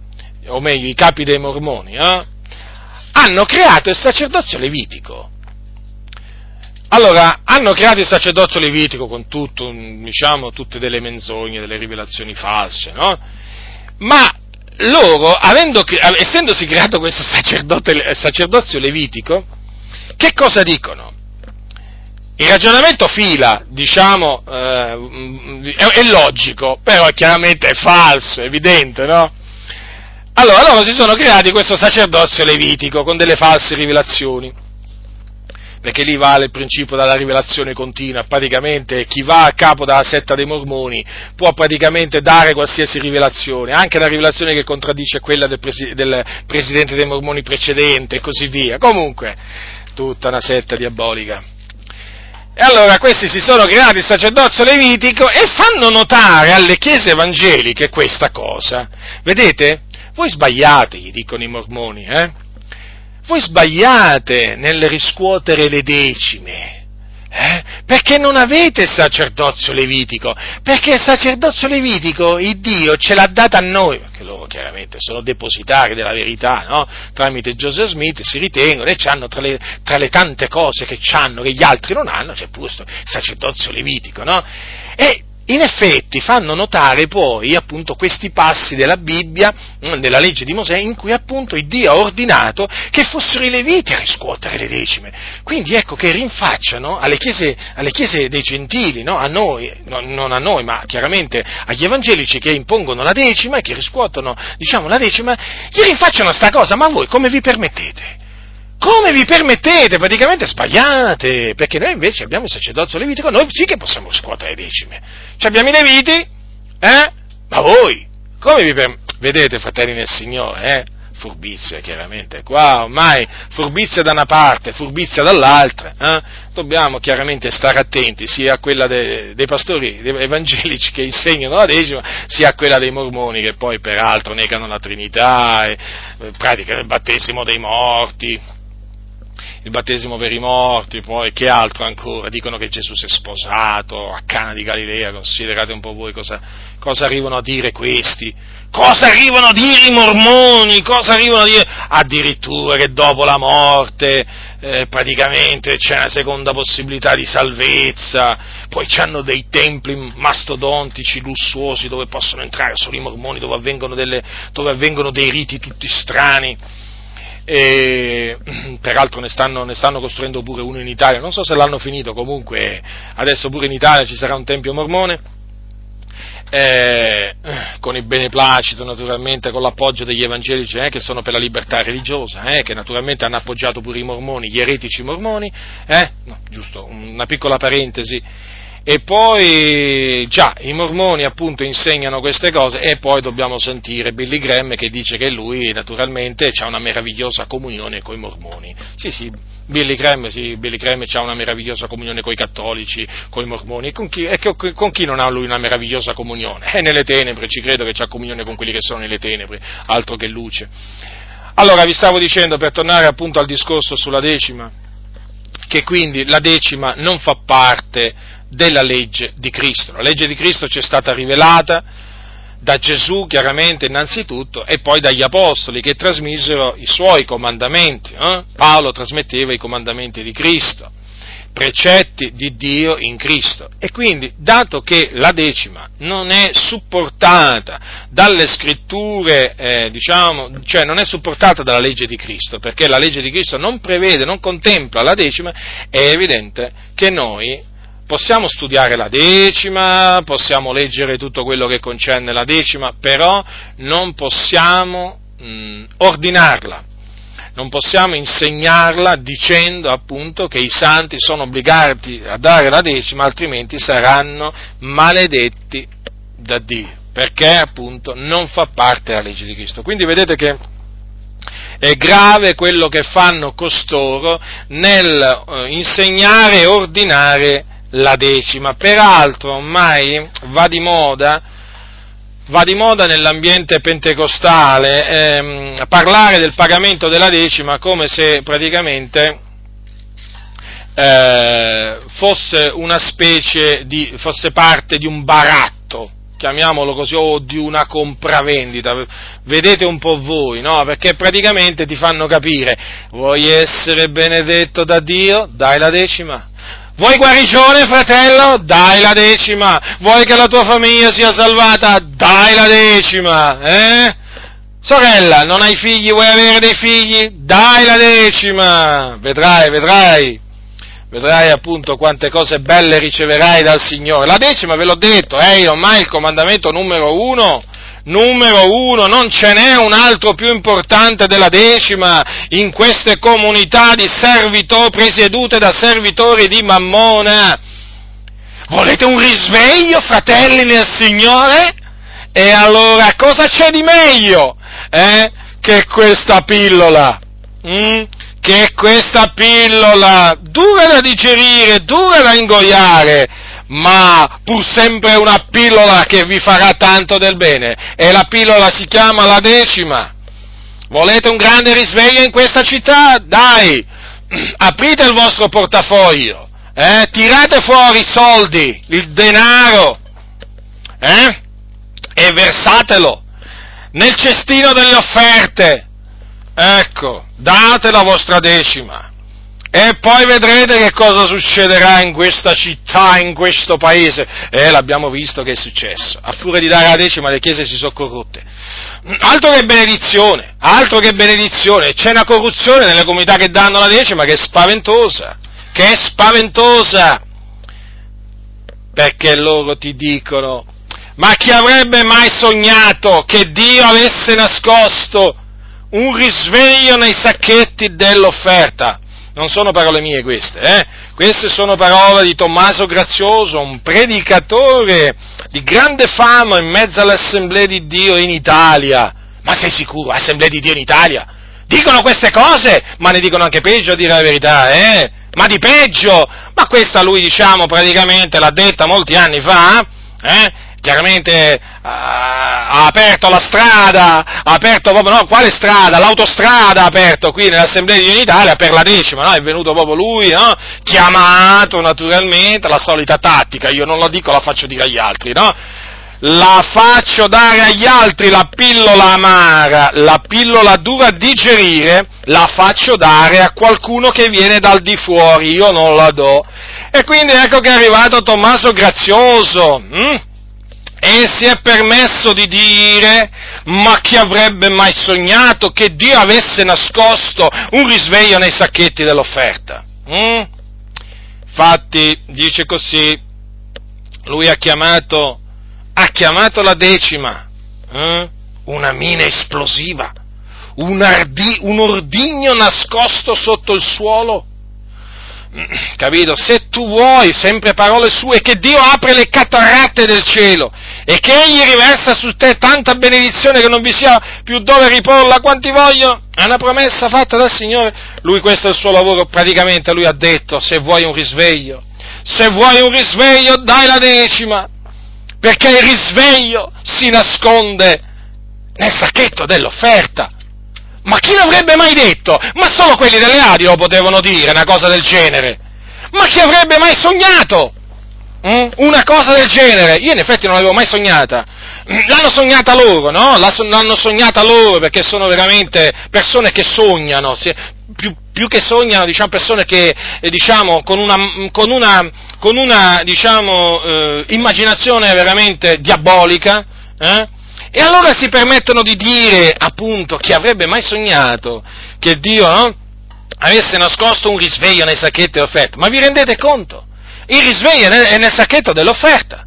Ma pensa te, non l'avevamo mai visto qui, non l'avevamo mai vista questa cosa nella Bibbia. E lui ha detto anche che il portafoglio è l'apriscatola del cuore. Eh, e dite, e dite poco. E dite poco, il risveglio è nascosto nel cestino dell'offerta. A prescindere dal cestino dell'offerta non dovrebbe essere fatto passare per le comunità perché è una pratica antibiblica, ma questi si, si spingono veramente oltre, ancora oltre. Hanno detto che Dio ha nascosto il risveglio nel cestino delle offerte, naturalmente nel loro cestino, eh, non, non in quello degli altri. Vi rendete conto che cosa si sono permessi di dire questi? Poi mi dicono ce l'hai con le Adi. Eh? Ce l'hai con le Adi. Ma io come faccio a non avercela con questa stoltezza? No, spiegatemelo. Come faccio io a stare in silenzio? Ma come fa chiunque? Chiunque ama Dio, teme Dio, come fa a stare in silenzio davanti, davanti a queste affermazioni, fratelli? Ma veramente, con tutta sincerità. Ma qui veramente bisogna essere proprio stolti per stare in silenzio dopo aver sentito queste cose. Per dire amen alla predicazione che contiene queste menzogne, bisogna essere insensati, proprio insensati. Cioè non, non c'è altra spiegazione, perché qui bisogna dire solo così non sia. Perché si offende Dio in questa maniera, si offende la sua parola e soprattutto si fa passare il risveglio come qualcosa che Dio dà in cambio della decima, perché praticamente il messaggio che ne viene fuori, loro smentiranno naturalmente, ma non credeteci, sono dei bugiardi. Sono abituati a mentire, sono abituati, ve lo posso assicurare. Quando li confutate dicono no, hai capito male fratello, io non volevo dire questo. No, ho capito bene invece, tu volevi dire proprio questo. Bugiardo, che non sei altro, eh? Sì, queste sono le parole da rivolgere a costoro. Ma vi rendete conto che cosa fanno, come fanno, cioè che Dio si sono creati questi? Un Dio praticamente eh, che ti benedice solo se tu dai la decima. Ora ho dimostrato che la decima non è biblica, né sotto la grazia. Vedete questi che cosa hanno fatto? Eh? Questi che poi ci accusano eh, di essere i monaci pentecostali, eh? predicazione che fa sotto Tommaso Grazioso, eh? non che abbia qualcosa di personale con lui, però dato che ha rivolto queste ciance pubblicamente, che migliaia di persone le hanno sentite, che le possono ancora sentire, io lo riprendo pubblicamente. Sì, lo confuto pubblicamente. Queste sono profane ciance venute da un cuore insensato. Proprio loro poi ci accusano di essere i monaci pentecostali, di essere dei legalisti. E loro che cosa sono? Che cosa sono? Eh? Potrei fare una lista di quello, che, di quello, che, è questa gente, potrei fare una lista molto lunga. Mi limito a dire quello che diceva l'Apostolo Paolo, vi sono molti ribelli, cianciatori, seduttori di menti, che insegnano cose che non dovrebbero per amore di disonesto guadagno. Costoro sono quelli che mettono sottosopra le case. Ecco, mi voglio, guarda, cito solo queste, questo, questa scrittura, non è che me ne vado, non creo queste espressioni a effetto, no, non le voglio creare nei loro riguardi, voglio esprimermi in questa circostanza solo con parole bibliche, perfettamente bibliche. Ecco sì, per amore di disonesto guadagno, questi che arrivano dall'America e poi c'è chi arriva dal Brasile e c'è chi arriva dall'Africa, eh, che fanno ragionamenti simili, sono dei cianciatori, dei seduttori di menti, dei ribelli, perché nessuno si deve permettere di dire che nel cestino delle offerte è nascosto il risveglio, perché il risveglio non è nascosto là, non è assolutamente nascosto là.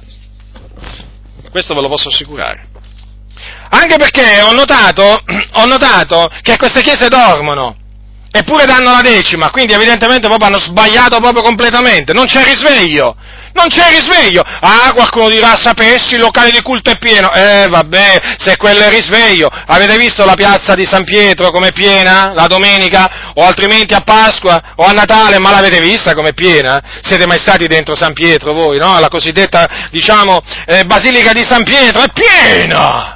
È piena! Avete visto per esempio il locale di culto dove predica Joel Austin? Eh? Joel Austin l'avete visto? Andate, andate a vedere, va su internet, mettete Joel Austin, eh, Lakewood Church, e poi vedrete che locale di culto c'ha. Un locale di culto che qui in Italia per farlo ci vogliono una ventina di locali di culto, dei maggiori locali di culto che ci sono, per farvi capire. Pieno zeppo, pieno zeppo. Ecco, poi andate a vedere appunto che cosa insegna, che cosa insegna eh, diciamo, Joe Austin, le eresie le falsità. Eh? Ma, ma, che, ma, di che cosa stiamo parlando? Ma di che soprattutto, ma voi, di che cosa state parlando? Di cose che non conoscete? Risveglio. Ah, il risveglio voi lo misurate da quante persone entrano nel locale di culto? Eh, certo, certo, locali, questi locali di culto ho visto che sono pieni. Beh, grazie a Dio si stanno svuotando un po', perché i compratori di fumo stanno, di, stanno, praticamente diminuendo, stanno diminuendo in effetti quelli che veramente oramai hanno la nausea di questi predicatori, e poi vengono dall'America, dall'Italia, veramente, ma hanno la nausea, non ne possono più di sentire questi cianciatori, e allora è bene che se ne vadano, giustamente. Eh? Quello è risveglio. Ma se queste chiese dormono? Cioè, danno la decima e dormono, com'è possibile? Allora, allora evidentemente il risveglio non è nascosto nel, non è, non è nascosto nel cestino dell'offerta, come loro vogliono naturalmente farvi credere. Perché? Perché se veramente fosse così, hm, questi che danno la decima sarebbero proprio quelli più svegli di tutti. Ma quelli proprio più svegli di tutti! E invece sono quelli proprio che dormono più di tutti. Hm? Quando gli parli della sana dottrina, eh, cioè, tu avverti che è come se stessi parlando con praticamente una persona che non ha né orecchie e né, e né occhi. Una persona, vorrei dire, morta. Una persona proprio che non capisce niente. E questi sono quelli che hanno sperimentato il risveglio dopo che hanno dato, diciamo, le decime? Beh, voglio dire, ma di questo risveglio noi ne facciamo a meno, eh? Ma come se ne facciamo a meno? Cianciatori, ribelli, seduttori di menti, a voi interessano solo i soldi. Ma a voi non interessa che il popolo sia risvegliato, voi volete che il popolo dorma, che il popolo sia assopito, rimanga assopito per sempre. Ma quale risveglio? Voi volete risveglio della Chiesa? Ma quando viene un risveglio voi siete i primi che dovete andarvene. Quando viene un risveglio, innanzitutto un vero risveglio, il popolo smette di dare la decima, appunto per i motivi che vi ho detto. Primo, primo, eh? quando viene un risveglio il popolo comincia a santificarsi, eh? Ah, ecco, diventano monaci pentecostali. Sì, quando viene un risveglio si diventa, questo lo vorrei dire per, quelli, per gli ammiratori di Grazioso, che hanno sentito quell'insensata predicazione che lui ha tenuto, no? Dove ha parlato contro i cosiddetti monaci pentecostali, no? Quando arriva un risveglio si diventa, tra virgolette, proprio monaci pentecostali. Sapete perché? Perché ci si comincia a santificare si comincia a chiamare il bene bene, il male male, ci si comincia a tenere al bene e a tenere dal male. E quindi le Adi non fanno più. Non fanno più per quelli che sono risvegliati. No, le Adi vanno bene per quelli che dormono. Per loro è fatta su misura la religione delle Adi, ma per quelli che veramente Dio risveglia, non fa più per loro, perché lì ti corrompi, lì ti mondanizzi, lì veramente diventi quello che un cristiano non deve mai diventare, un amante del mondo. Ecco che cosa ti fanno diventare, ecco il risveglio nelle Adi che viene tramite la decima, come ti fa diventare, ti fa diventare amante del mondo, delle concupiscenze, ti fa diventare un corrotto agli occhi del Signore, perché basta che dai la decima eh, e, e, veramente ti, ti, dicono tutto il bene, il bene possibile veramente. Oh, ti fanno diventare un santo, ti fanno diventare uno che ha capito tutto quando invece non hai capito proprio niente, perché appunto sei mondano, sei corrotto, però per loro va bene, basta che dai la decima, eh? e poi naturalmente ti illudono, ti illudono dicendo che otterrai questo e quest'altro dando la decima. Ma no, ma no, ma ti devi convertire dalle tue vie malvagie, ti devi convertire dalla tua mondanità per ottenere da Dio veramente l'esaudimento delle preghiere, per avere un risveglio nella tua vita, devi abbandonare quel perverso insegnamento che c'è nelle Adi, che ti porta ad amare il mondo, questo devi fare, altro che dare la decima a questi amanti del denaro, ti devi convertire, tu che dormi assopito sui banchi del locale di culto, tu che dici amen a tutte le menzogne che questa gente senza discernimento ti propugna dal pulpito, ecco che cosa devi fare per avere un vero risveglio nella tua vita, per finalmente poter aprire veramente eh, gli occhi e guardare in cielo e veramente avere le tue preghiere esaudite, questo devi fare, convertitevi dovete fare, altro che dare la decima, vi dovete convertire dalla vostra mondanità, dalla vostra stoltezza, dalle vostre menzogne, questo dovete fare. E allora sì, poi vedrete il cielo aperto, allora per voi si leverà l'aurora, il sole della giustizia, allora sì, per voi si leverà veramente, eh? La guarigione, sì, verrà pure la guarigione, perché adesso le vostre preghiere, eh, non sono ascoltate a motivo dei vostri peccati, che sono come un muro davanti tra voi e Dio. Ecco perché il Signore non risponde alle vostre preghiere, eh? non perché non date la decima, eh? ma perché siete gente che vi conducete in maniera indegna della chiamata che il Signore vi ha rivolto e siete uno scandalo per la Chiesa dell'Iddio vivente, siete veramente persone che scoraggiano quelli che vogliono santificarsi, altro che potete dare tutte le decime che volete, eh? Ah, tanto il risveglio non era nel cestino delle offerte, no, non fatevi ingannare da questi. Sì, se, se nel cestino delle offerte ci fosse nascosto il risveglio, mio, tutte queste comunità veramente che danno le decime sarebbero proprio risvegliate, ma dormono, dormono, molti sono morti, altro che dormono, proprio alcuni già sono morti spiritualmente. E allora la Bibbia dice risvegliati o tu che dormi risvegliati, risorgi dai morti e Cristo ti inonderà di luce. Eh? E questo veramente ti posso assicurare che avverrà solo eh, quando deciderai di piacere al Signore anziché agli uomini come invece adesso stai facendo. Esamina le tue vie, esamina le tue vie, tu che pensi che il risveglio sia nel cestino delle offerte e vedrai che sono vie storte, perverse agli occhi dell'Iddio vivente, non sono vie sante come ti è stato fatto credere, ti devi convertire dalle tue vie malvagie, esamina le tue vie approfonditamente e scoprirai che che sono vie storte, stai camminando non sui sentieri antichi, ma sui sentieri moderni che ti hanno tracciato questi corrotti.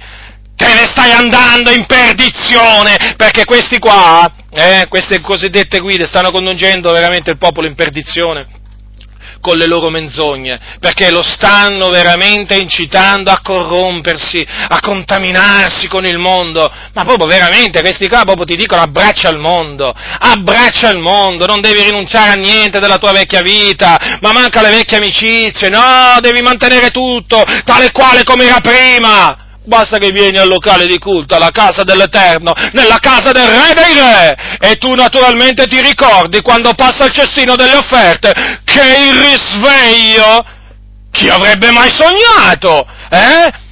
Che il risveglio Dio l'aveva nascosto là. Quindi hai capito? Chi avrebbe mai sognato? Quindi te lo devi sempre ricordare quando arriva il cestino delle offerte. Eh, il risveglio è là! E allora tu aprirai, aprirai il portafoglio, l'apriscatola del cuore, eh? Tirerai fuori una bella banconota o più banconote, eh? E magari possibilmente facendoti vedere, zac, lo metterai dentro il cestino delle offerte e vedrai subito arriverà il risveglio.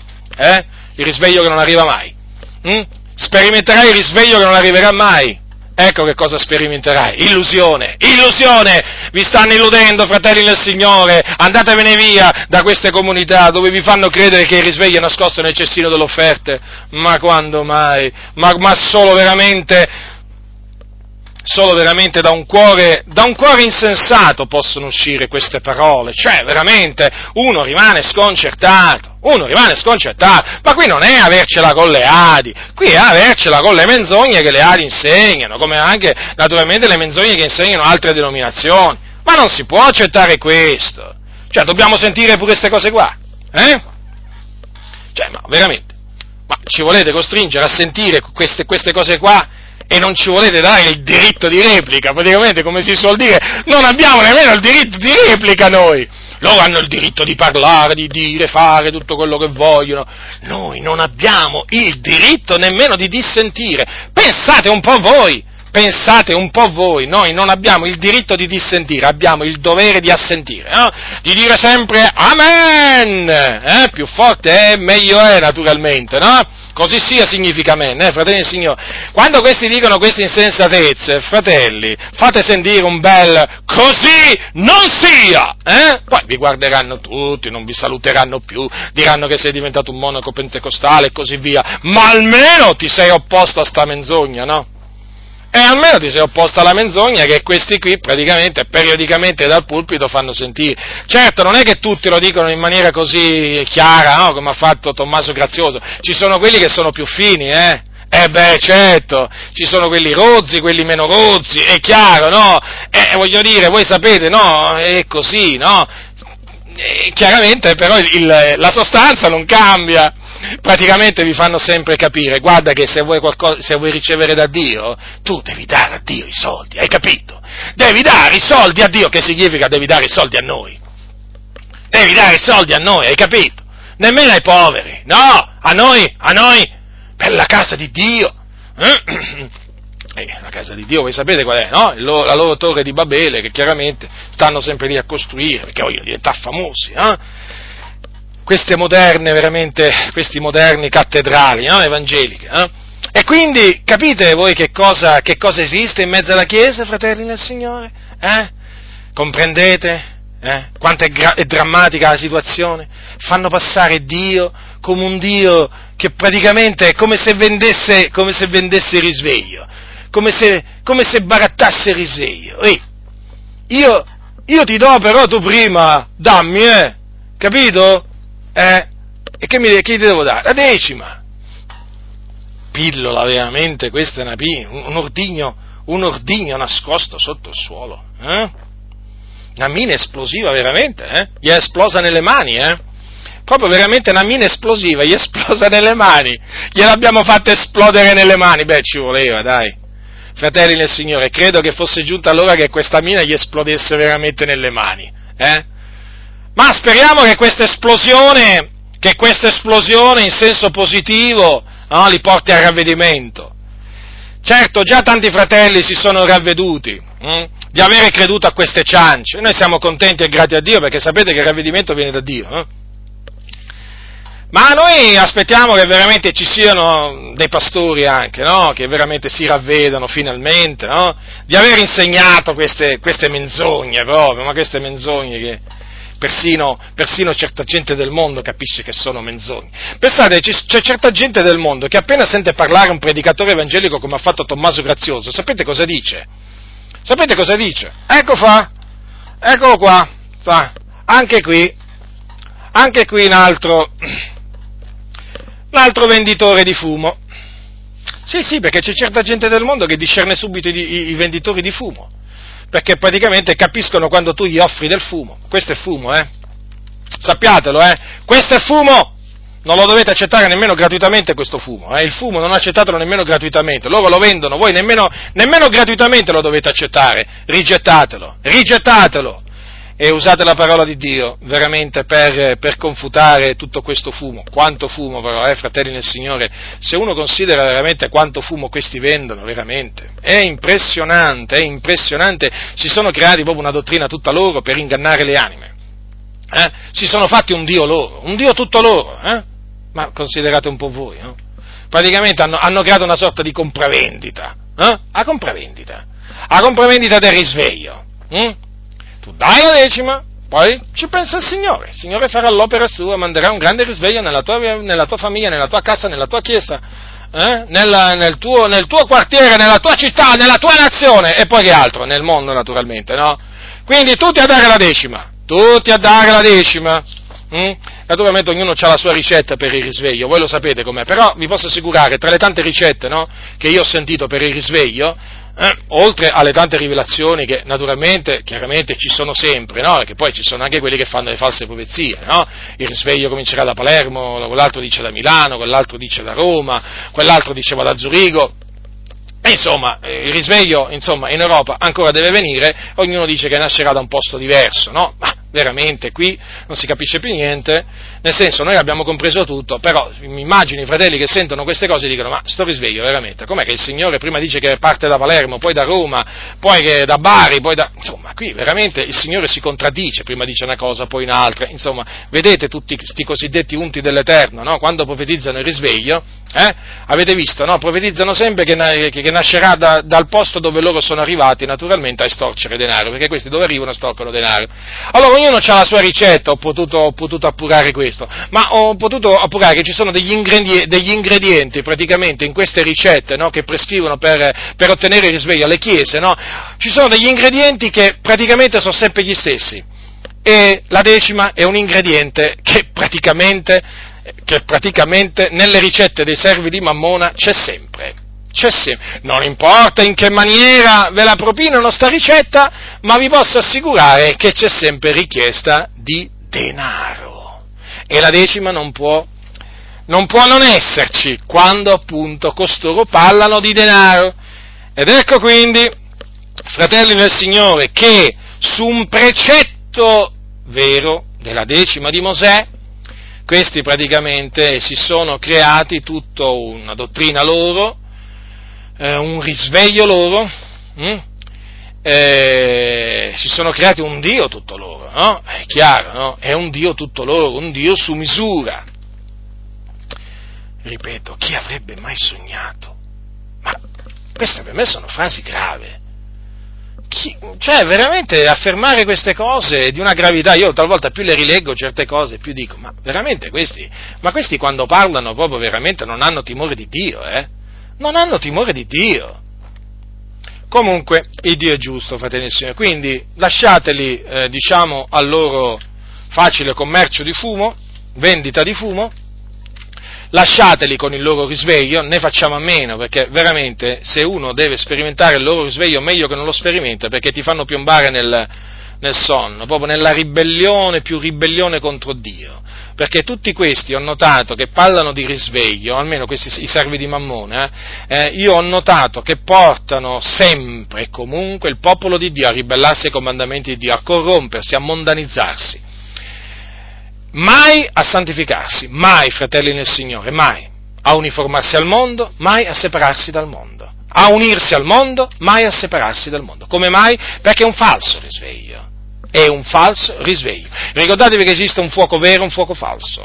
Mm? Ricordatevelo sempre questo, fratelli del Signore, come esiste un vero Vangelo, un falso Vangelo, una fede vera, una fede finta, esistono veri fratelli, esistono falsi fratelli, ricordatevele sempre queste cose, esistono veri ministri, esistono falsi ministri, esiste una vera dottrina, esiste la falsa dottrina, quindi fratelli vegliate e pregate al fine di non cadere vittima di questi cianciatori, di questi amanti del denaro. E se sei tu che mi ascolti in questo preciso momento, se sei caduto vittima di uno di questi che ti ha fatto credere, eh, che se non dai la decima sarai maledetto da Dio, il risveglio non lo sperimenterai mai, non sperimenterai mai la benedizione di Dio e le tue preghiere non saranno mai esaudite. Se sei caduto vittima, se sei caduto vittima di uno di questi ribelli, ti esorto veramente nel Signore eh, a separarti da loro, a separarti da loro, a unirti veramente a coloro che di cuore puro invocano il Signore. Eh? Non importa se si radunano nelle case, in cantine, però unisciti a loro. Ma separati da questa gente corrotta, eh? che veramente vuole solo il tuo denaro, pensa solo al tuo denaro, non ha niente da offrirti, ha tutto da prenderti. Veramente, è così. E che ti offrono? Fumo? Eh? Ti va il fumo? Se vuoi il fumo, chiaramente prendi il fumo, eh? È evidente questo, ma non credo se tu ami Dio e temi Dio, no? Che ti piaccia ricevere il fumo, no? Tu vuoi cose sostanziose, no? Ecco, questi di sostanza non te ne danno, eh? ti danno fumo, eppure a caro prezzo. Separa- separati da queste comunità, separati, è gente che non teme Dio. Questi conduttori sono gente che non teme Dio, ce ne sono tanti, aumentano sempre di più. Quindi, Vedete, fratelli nel Signore, che allora eh, la conclusione, la conclusione qual è? È questa, che quei cristiani che non pagano la decima sulle loro entrate non sono maledetti da Dio, non sono colpiti dalla, benedi- eh, dalla maledizione, non sono colpiti dalla maledizione di Dio. E quindi non è vero che non sperimenteranno mai il risveglio, non è vero che non non, eh, non, otterranno mai hanno, non, otterranno mai quello che hanno chiesto a Dio, non è assolutamente vero, non è assolutamente vero. È chiaro una cosa però, i cristiani devono dare, perché quello è un comandamento, però vi ho citato prima alcuni versetti, in che maniera bisogna dare, non ci sono, diciamo, misure stabilite, però c'è scritto di dare, datevi sarà dato, no? E dia ciascuno secondo che ha deliberato in cuor suo, non di voglia né per forza, no? ma appunto con un cuore allegro perché Dio ama un, un donatore allegro. È evidente questo, i credenti devono dare, devono dare per sostenere i ministri dell'Evangelo, quelli che appunto il Signore ha preposto e che devono vivere dell'Evangelo devono dare per aiutare i poveri, devono dare per affrontare le spese naturalmente che, che, la comunità affronta, la comunità che frequenta. È evidente questo, che deve dare il credente, però il credente non si deve sentire nella maniera più assoluta obbligato a calcolare la decima su tutte le loro entrate, come prescriveva, le sue entrate, come prescriveva la legge di Mosè, e appunto portarle nel locale di culto. No, perché appunto questo, il precetto della decima, non fa parte della, deci, della, della, legge, della legge, di Cristo. Quindi abbiate davanti a voi queste, queste parole scritte nella Bibbia, fratelli nel Signore, eh? al fine di non cadere vittima dei tanti impostori dei tanti servi di Mammona che si aggirano per le comunità che sono, diciamo, spesso dietro i pulpiti e che domenica dopo domenica veramente fanno strage, fanno strage veramente di anime, scandalizzando peraltro tante persone del mondo, perché dovete sapere che quando un predicatore sta continuamente a chiedere denaro, a parlare di denaro, la gente del mondo, questa è una cosa appunto che avverte subito eh, e rimane scandalizzata. Voi forse non lo sapete, ma ci sono tante persone del mondo che non si recano in certi locali di culto, che magari ci hanno anche vicino a casa, perché sanno che il pastore sta eh, continuamente a chiedere soldi. Sì, sì, sì, sì, sì, sì, il suo argomento preferito sono i soldi.